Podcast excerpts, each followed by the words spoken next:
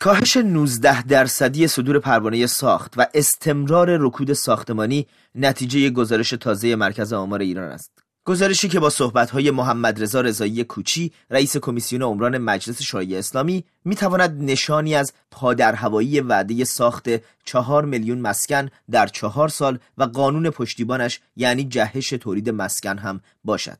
چرا بعضی از اعضای فدرال دولت به این موضوع اعتقاد ندارن به نظر باید یک ارزیابی مجددی در عمل کرده بعضی از وزرا و بعضی از سازمانهایی که بستر هستند در حوزه قرار بگیره آیا باید وضعیت کنونی را تنها در نبود به گفته این نماینده مجلس شورای اسلامی اراده در وزارت اقتصاد، بانک مرکزی و سازمان برنامه و بودجه جستجو کرد؟ حمید شاکری تحلیلگر اقتصادی در برنامه رادیویی رویداد به آرمانی بودن این طرح خورده گرفته است. اون چه که از جنس قانون جهش تولید مسکنه اون یه طراحی داره. اما اون طراحی چون روی زمین قابل اجرا نیست عملا در مقام اجرا سیاستگزار سعی می‌کنه یه جوری یه جای از اینو تغییر بده تا خودش ببینه که می‌خواد چی کار بکنه.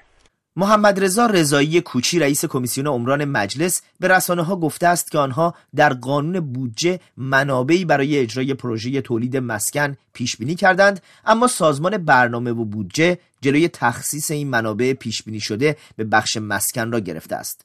در صورتی که سخنگوی این کمیسیون عبدالجلال ایری پیشتر مسئله بودجه را جور دیگری مطرح کرده بود. مسکن من به اون شکل ما نتونستیم پاسخ بدیم تخصیص بودجه صورت نگرفته. و تا زمانی که تخصیص بودجه صورت نگیرد ما بایستی با همون داشته های درونی خود وزارت خونه اقدام بکنیم. خب داشته های درونی وزارت خونه چیه زمین هستش. خب زمین رو در واقع الان داره داره فرایندهای ثبت نامه فرایندهای توزیع. بر اساس زمین هایی که خودش داره داخل محدوده شهر نه اونم دستای اجرایی. حالا آقای رضایی کوچی می‌گوید قرار بوده چهل هزار میلیارد تومان از پنجاه هزار میلیارد تومان خط اعتباری مسکن مهر به اجرای پروژه جهش تولید مسکن اختصاص پیدا کند که این اتفاق هم نیفتاده است. می شود با این تصویر به حرفهای علی اصغر خانی عضو همین کمیسیون در مجلس رسید که گفته بود ته صندوق ملی مسکن یک ریال هم موجود نیست.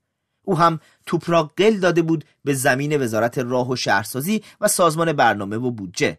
اما با کمی دقیق شدن در حرفهای حمید شاکری تحلیلگر اقتصادی متوجه می‌شویم کار یک جای اساسی تر میلنگد. من تصور می‌کنم که عمده انتقاد بیش از اینکه به یک میلیون مسکن باشه در این نوع روش ساخته یعنی ایده ساخت یک میلیون مسکن با وام ارزان و زمین رایگان که به وضوح مقتضیات اقتصادی کلان موضوع توجه نشده بماند که برخی نمایندگان مجلس شورای اسلامی مانند اقبال شاکری به طلایی بودن ماده‌ای در قانون جهش تولید مسکن با نگرانی دلخوش کردند. بحث تامین مالی ساخت مسکن در قانون جهش تولید مسکن که عنوان ماده چهار شاید طلایی ترین ماده قانون جهش تولید مسکن که بانک ها باید 20 درصد تحصیلات خودشون رو به بخش مسکن اختصاص بدن و ما هم پیش بینی می‌کردیم که این بانک ها برن و زمین سازی کنن که اینو حذفش کنن. و دارن به شدت تلاش می‌کنن. اما سال 1401 قابل قیاس با ابتدای دهه 90 خورشیدی نیست که پروژه مسکن مهر با پول پرقدرت بانک مرکزی پشتیبانی می‌شد و 17 درصد تحصیلات بانکی به ساخت مسکن سرازیر شده بود که آن هم اثرات تورمی خود را به دنبال داشت. پیچیدگی های حوزه مسکن و سرمایه گذاری در این بخش تا حدی است که شاید توصیف علی فرنام پژوهشگر حوزه مسکن و شهرسازی مرکز پژوهش های مجلس شورای اسلامی در برنامه رادیویی گفتگوی اقتصادی بیانگرش باشد. اساسا ما یه تعارض منافع سنگینی تو حوزه زمین و مستقلات داریم و متاسفانه فقط بانک هم نیستن. شهرداری هم زینفه.